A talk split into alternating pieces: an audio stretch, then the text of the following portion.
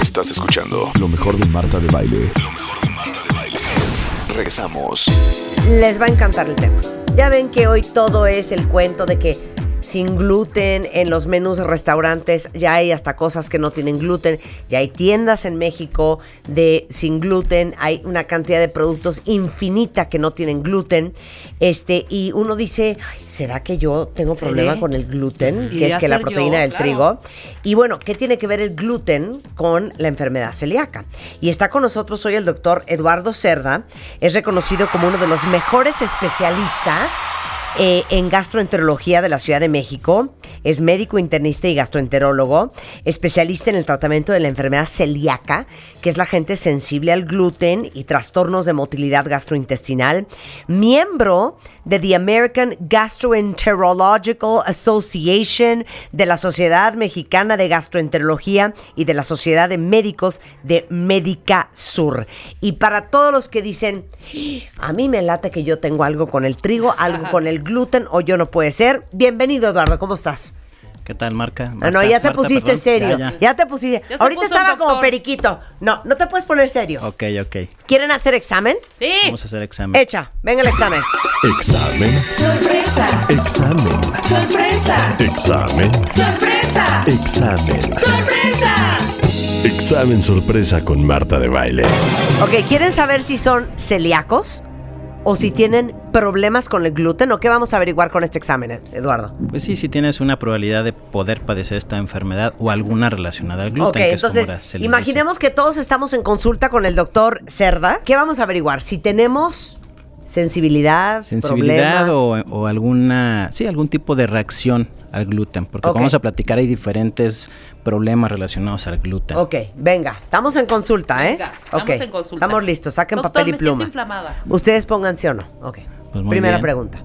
Marta, Rebeca, les voy a preguntar, a ver cómo están. A ver. Pues eh, esto lo hacemos con los pacientes, ¿no? Cuando llegan diciéndonos, a mí me dijeron que a lo mejor soy celíaco o creo que tengo un problema con el gluten, bueno, Ah. hacemos un, un interrogatorio dirigido en base a los síntomas más comunes. Entonces yo les preguntaría, ¿tienen diarreas frecuentes? Solo cuando bebo. No. Solo cuando No, bebes. yo es que yo sí. Yo no. Yo a cada rato, perdón, cuenta bien, ando suelta el estómago. Ahora, además es importante, la gente a veces piensa que diarrea es tener 5 o 6 evocaciones líquidas. Si tú tienes una evocación floja al día, que no está bien formada, eso es diarrea. Claro. Puede ser diarrea crónica. Claro, exacto, con Y una me vez. ve con cara de claro. Sí, o sea, no tienes que tener chorrillo todo el día. Algo Claro. te sabes. Si sí. haces tres veces popó y una de esas veces está aguado, Eso es diarrea. eso es diarrea. 100%. Eso es diarrea. Entonces Dos. nosotros hablamos de diarrea crónica más de cuatro semanas. Digo, no tiene que ser diario, intermitente. Te distiendes, ¿qué tanto te distiendes? Te inflas del abdomen, te hinchas cuando comes eh, gluten o alguna harina. No, ¿no? sí. Es. No, bueno, 100%. Ok, va, siguiente Ok. pregunta. Has tenido anemia, sobre todo por falta de hierro, y aquí es, a veces un poquito difícil más con mujeres porque luego no es tan infrecuente que por periodos menstruales Sí. abundantes, por trastornos de este tipo, a veces haya esa tendencia, pero es algo que tenemos que averiguar. ¿Algunas te han dicho que tenías anemia o te dieron hierro porque tenías un problema Yo de este así. tipo? O sea, estoy tomando hierro as we speak, porque en mi última prueba de hierro salí con el hierro bajo. Ok. Sí, es algo, es O algo sea, voy muy mal en este examen, cuenta. cuenta bien. Va, siguiente. Tres, cuatro. Osteoporosis, si te han detectado ¡Cállate! osteoporosis. Es que no nos hemos No hecho hemos la hecho la densitometría Ah, pues, ósea. pues muy mal, muy mal, hay que hacerla. Pitos, colas, flautas. ¿Será tú que tendremos osteo? Bueno, Es que yo no me he hecho la esa. densitometría, pero te, ¿te sirve de algo que mi mamá tiene osteoporosis? Pues lo que pasa es que a la edad ella es más frecuente la osteoporosis, Sí. ¿no? De hecho empieza a aumentar en las Ok, mujeres después entonces de voy la a poner aquí, me ¿no? tengo que hacer una Una densitometría. ósea en Siguiente. biomédica de referencia. Ok. Mm. Pérdida de peso no explicada. Ay, ojalá. Ojalá. No, eso no. En niños, por ejemplo, que no crezcan o que tengan una talla baja, solemos preguntar cómo están los hermanitos del mismo sexo o el papá o la mamá en el caso de niño o niña para tener una, una idea de si pudieran tener talla baja, eh, historia de abortos de repetición sin una causa aparente, historia de depresión recurrente. Ajá. Tu talla baja no en full. Qué estúpida eres. Pero es desde chavito O sea, que se sí. No, esto lo estoy O sea, pude haber sido celíaca y por eso no crecí. Puede ser, puede ser. Cero se me hace. Cállate. Ok, ocho. Ya de la panza es lo único. Diarrea, distensión. Hay dolor abdominal, no es lo común, y el problema es que si se fijan todos estos síntomas, pues son lo que nosotros llamamos inespecíficos. Por Claro, ejemplo, o sea, puede ser la colitis, colitis, puede ser te da todo eso, claro, sí, la osteoporosis te da porque ya llegaste a la menopausia y Sí, ¿no? Eh, la, la talla baja en este país también es muy relativa, este y es que ya no vemos a los pacientes tan clásicos con cuadros de desnutrición grave, con diarrea con grasa, porque todo lo que entra así sale, con, con niños que no crecían, eh, con estas anemias graves, porque esos cuadros típicos clásicos con, con el tipo de alimentación y de acceso que tenemos ahora a, a la comida se han como apagado un poquito y ahora estamos viendo los síntomas o las manifestaciones atípicas. Por ejemplo, la anemia por falta de hierro, la osteoporosis, eh, alteraciones en las pruebas de hígado que no queda claro su origen. De hecho, es más común tener una hepatitis por gluten que tener una hepatitis autoinmune y es algo que nunca cuando alguien llega con un problema de hígado, nunca, nunca dejamos de, de hacerlo autoinmune Claro. y luego no hacemos lo del gluten. Claro, ahora dime una cosa. Obviamente, a ver, explica qué es la enfermedad celíaca y de dónde hasta dónde va el problema del ser humano con el gluten. Porque puede ser una intolerancia o pues no me cae tan bien. Y otra cosa es, no, de veras, si yo como gluten me escapo de morir. Claro, y esa es una parte bien importante, eso que A ver. preguntas, Marta, porque justamente ahora hemos podido separar en tres grandes grupos los trastornos relacionados al gluten. A ver, venga. El más frecuente y el menos grave Ajá. es lo que antes se llamaba intolerancia al gluten y ahora lo Ajá. hemos definido como sensibilidad al gluten no celíaca. Eso es lo más frecuente y es lo que la mayoría de mis pacientes que llegan pensando que pueden ser celíacos resultan tener. ¿Y qué son, y qué son cuáles síntomas de Esos son intolerancia? síntomas so- sobre todo de tipo eh, abdominal, intestinal, rápidos. O sea, aquí el, el sello característico de esto es que a los minutos u horas, máximo dos o tres días, Sí. empiezan a tener la distensión, la diarrea, los calambres, eh, se inflaman. eh, a veces hay pacientes que se estriñen, a algunos se les reseca la piel porque puede haber síntomas extraintestinales. Pero esta enfermedad eh, no es peligrosa y ahora lo sabemos. Es muy molesta, ¿no? Es muy molesta, pero no te va a dañar el intestino ni te va a dar ninguna predisposición. No, se estima que actualmente eh, este tipo de problema debe estar por ahí del 6 al 8% de, de, de, la- de las personas, pero es muy difícil eh, diagnosticarla en el sentido de que se confunde hasta con colitis. Claro. A veces el problema no es el gluten, sino una cosa nueva que ahora se le ha llamado eh, intolerancia a alimentos altamente fermentables, FODMAPs, Ajá. donde entra el gluten, las Ajá. harinas, pero entra, por ejemplo, los lácteos, ¿no? que, que también dan muchos problemas. Ya, Entonces luego ahí se, se imbrincan, se, se, todas estas, estas cuestiones Claro. cuesta trabajo. Y es común que quien tiene sensibilidad al gluten, que es la proteína del trigo, también tiene sensibilidad a los lácteos. Sí, y puede tener Es sensibilidad a otros, a alimentos. Y puede tener 100%. colitis, que es el Claro. intestino irritable, que Claro, reacciona y es que saben alimentos. qué pasa, que es lo que a mí me trauma del caso del trigo, que no hay nada más sacro, no hay nada más inofensivo, no hay nada más amoroso, amable y amigable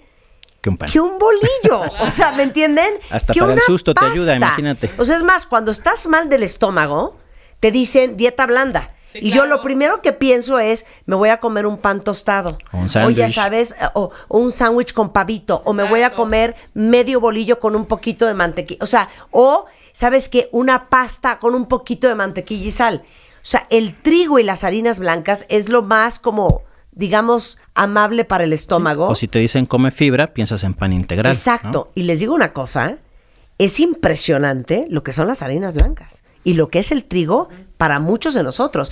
Y a lo mejor como es algo que comemos tanto en México y como vivimos permanentemente inflamados y nunca hemos estado desinflamados, que no tienes una idea de cuál es la diferencia. Sí, sí, ¿Crees que así es la vida? Exacto. Andar panzona to- toda la vida. No, claro. O hinchada.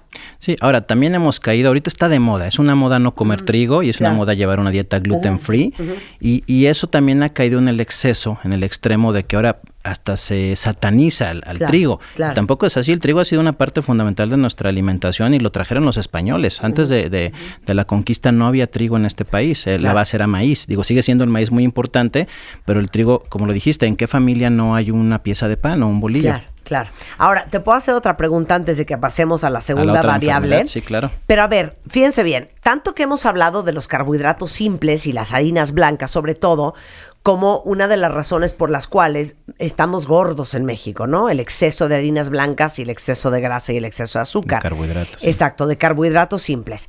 Mi pregunta es, El carbohidrato simple o las harinas blancas y los panes y las galletas y las pastas y los arroces engordan porque se convierten en azúcar en el cuerpo, pero también engordan porque inflaman.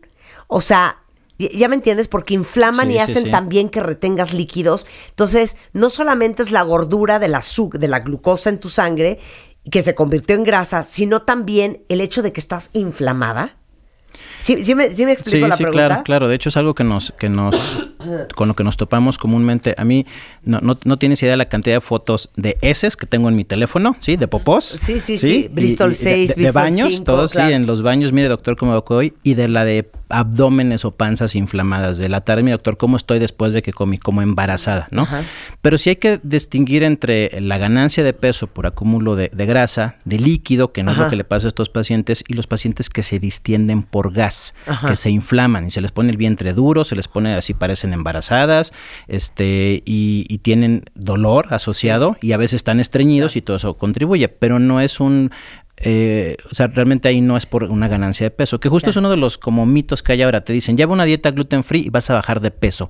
No necesariamente, porque si esto no lo hacemos guiado por un nutriólogo, por alguien que nos ayude a llevar una dieta balanceada, es bien común que se tienda a sustituir por otras fuentes de harinas no trigo, Sí. como para compensar y no se pierde peso. Es de que hecho, hay te digo una estudios- cosa, quiero que Claro, hablar con este supuesto, señor hasta las hombre. 5 de la tarde. Sí, ¿no? Claro. Porque No. es que te voy a decir un- cuál es mi teoría. Que no solo engordas por, el, por el- el- la harina blanca, sino que según yo en mi mente pienso, sobre todo en mis épocas que puedo pasar, no sé, uno, dos o tres días comiendo trigo, que sé que yo no puedo comer, estoy inflamada, estoy hinchada, eh, haz de cuenta que como que retuviera líquidos, estoy distendida, pero también estoy como abotagada. Sí. Entonces, eso no sabes si es que traes dos kilos encima o que traes dos kilos encima porque traes una retención de líquidos infernal y traes una inflamación de ahí te encargo. Claro. Ahora, ¿eso cuando lo haces? ¿De vacaciones, por ejemplo? Sí, ya sabes, de Sí. que de repente, domingo en la noche, Claro. venga. Que bueno, hay que tomar en cuenta unas que- saladitas con Unas saladitas con Eh, mantequilla. eh, eso y te iba a dale, decir. y dale, y también dale. uno come más sal en esos momentos, o te tomas una cervecita o las Sí. palomas. Entonces, también es un conjunto de factores. Pero, pero sí, Claro. cre- creo que aquí el punto es decir, hay gente que le hace daño el, el gluten, Sí. pero la mayoría de las personas no tendrían por qué llevar una dieta sin gluten. Digo, ya si lo quieren, como quien es vegano, bueno, Claro. cada quien, pero no Claro. por una razón de salud mal Claro. entendida. Entonces, una cosa es la sensibilidad o la intolerancia al gluten. Sí. La segunda, La segunda es la, en, que me voy a ir por orden de frecuencia, Sí, sí. la segunda es la enfermedad celíaca, que es así podríamos decir que de todas las alteraciones relacionadas al gluten es la más grave, la más peligrosa. Es una enfermedad inmunológica, no se sabe por qué, de repente el sistema inmune reconoce a las proteínas que no se digieren por completo en el intestino, eh, que, Ajá. que- que proceden del gluten, como extrañas, como si fuera una bacteria. o sea, la proteína del trigo que La entra a tu panza, tu panza no la reconoce. No la reconoce. Que, que aquí nada más hago un breve repaso. El trigo en su mayor parte son, son eh, carbohidratos, como 12% son proteínas y la mayor parte de las proteínas es gluten, que es lo que le da su utilidad para hacer pan, porque es lo que esponja, ¿no? Pero el gluten tiene una proteína que se llama eh, glu- glu- este, eh, ay, gliadina, perdón, se me estaba yendo con Gliadina. glutenina, gliadina. La gliadina no se digiere completamente en el intestino y en personas con trastornos relacionados al gluten causa o síntomas o en el extremo, que es la enfermedad celíaca, causa, causa una reacción inmune adversa como si fuera, te decía, una bacteria donde el intestino se confunde, quizás por algún antecedente, una infección viral, por un factor ambiental que no, se, que no queda claro, y decide que el trigo es malo, que es dañino, y en su afán por ir a destruirlo o atacarlo, termina destruyendo el propio intestino, porque generalmente el sistema inmune es el, nuestro propio sistema inmune es el que nos daña o nos lastima cuando hay una infección, en ese afán de destruir al, al agente agresivo Y o entonces externo. la gente que es celíaca de verdad, que tiene esa reacción autoinmune a la glia- ¿cómo es? A la gliadina, gliadina, sí. ¿Qué le pasa? No absorbe nutrientes. Se le destruye el intestino. Imaginen que el intestino fuera como una toalla. ¿Qué pasa con una toalla que ya está viejita, con, con sus vellitos que ya Sí, están, sí. ya, Ya ya no no están, seca. ya no seca, ¿no? Sí. Entonces así, así es como funciona el intestino. Tiene estas vellosidades y unas microvellosidades que se encargan de absorber todos los nutrientes que previamente en otros pasos se digirieron y entonces se daña este proceso que es vital para que absorbamos lo que comemos y entonces empieza a haber una pérdida de nutrientes, primero a lo mejor específicos como el hierro, como la B12, como el calcio, la vitamina D, y luego más global donde se pierde peso, se, se, se, to- se están con las diarreas eh, persistentes. Esto, estás con diarrea persistente, estás desnutrido porque tu estómago pierde la capacidad de absorber nutrientes. intestino, más el que el estómago, intestino. ¿no? Sí. Eh, bajas de peso muchísimo. ¿sí? Es como si no estuvieras comiendo, ¿no? Te da anemia, te da osteoporosis y estas cosas que hemos hablado. Y se puede relacionar incluso a algunos trastornos neurológicos, como algunos de- de- del movimiento que se llaman ataxias o del equilibrio. O sea, ya cada vez se le ha encontrado más asociaciones a, a diferentes problemas. Una Es cosa que- de la piel que se llama dermatitis herpetiforme, Sí. ¿no? En fin, hay una asociación importante. Pero les voy a decir que me trauma esta historia, cuenta bien, es que si uno está bajando de peso, fatal del estómago, con diarreas, este, muy mal de ánimo, de energía, este, desnutrido, arrastrándote por la vida, pensarías que traes una infección en el estómago infernal. Exacto, ¿No? Que Es con lo que más se ha de No, confundir. o a lo mejor hasta que tienes alguna infección viral como VIH, porque son cuadros que a veces son similares. ¿no? Y si no caes en las manos correctas, nadie te va a acabar diciendo que lo que tienes es que eres celíaco y te van a dar bombas de antibióticos y de locura y media. que empeoran todo porque dañan la flora intestinal y Uf. eso empeora el problema de absorción. Alergia al gluten, que son tres cosas diferentes. Muy diferente. Si antes de pasar a la alergia, solo quiero decir que la buena noticia, entre comillas, de la celíaca es que no es tan frecuente, afortunadamente.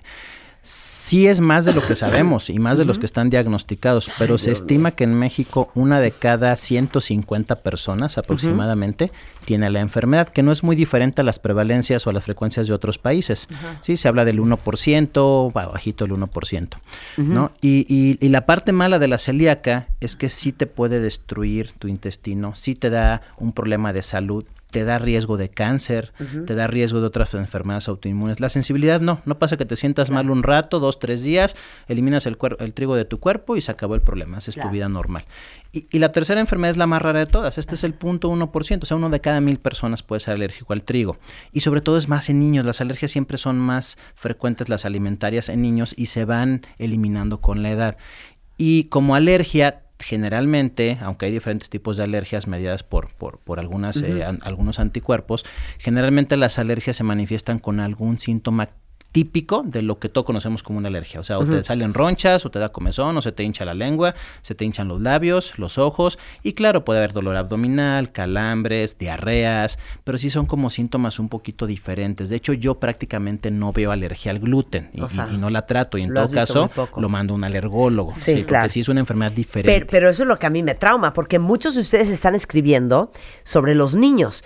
Porque si tu hijo anda enronchado o le ves la lengua hinchada o lo ves súper alérgico, nunca pensarías, fue la sopita de pasta. Claro, jamás. Pensarías que fue algo del medio ambiente, que le picó un animal, que algo le causó alergia, que fue un detergente, algún químico, pero no la inocua e inofensiva sopita de pasta.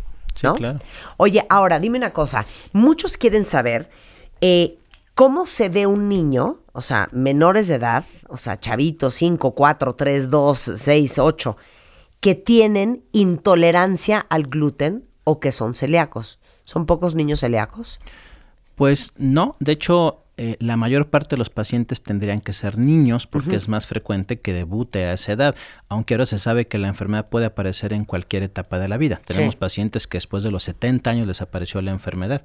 Son los menos, obviamente, Sí. pero, pero bueno, y volvemos a la diferencia entre sensibilidad y enfermedad celíaca. El paciente sensible se ve normal, se ve como cualquier O sea, un persona. niño normal. Un niño normal. A lo mejor está un poquito inflado de su, de su abdomen, ¿no? Ajá.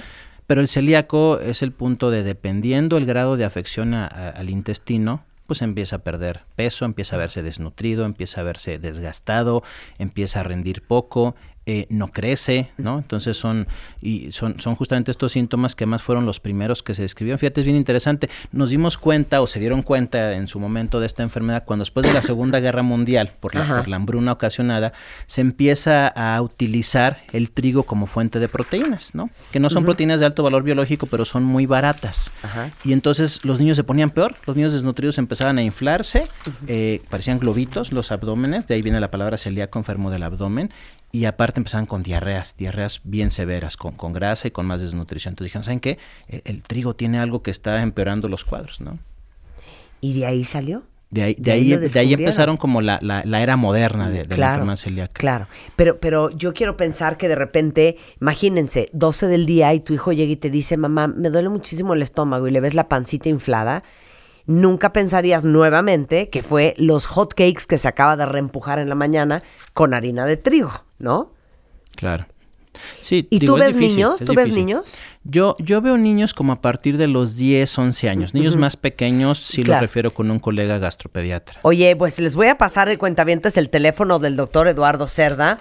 Es gastroenterólogo, médico internista y especialista en enfermedad celíaca, sensibilidad al gluten y trastornos de motilidad. Está en Médica Sur.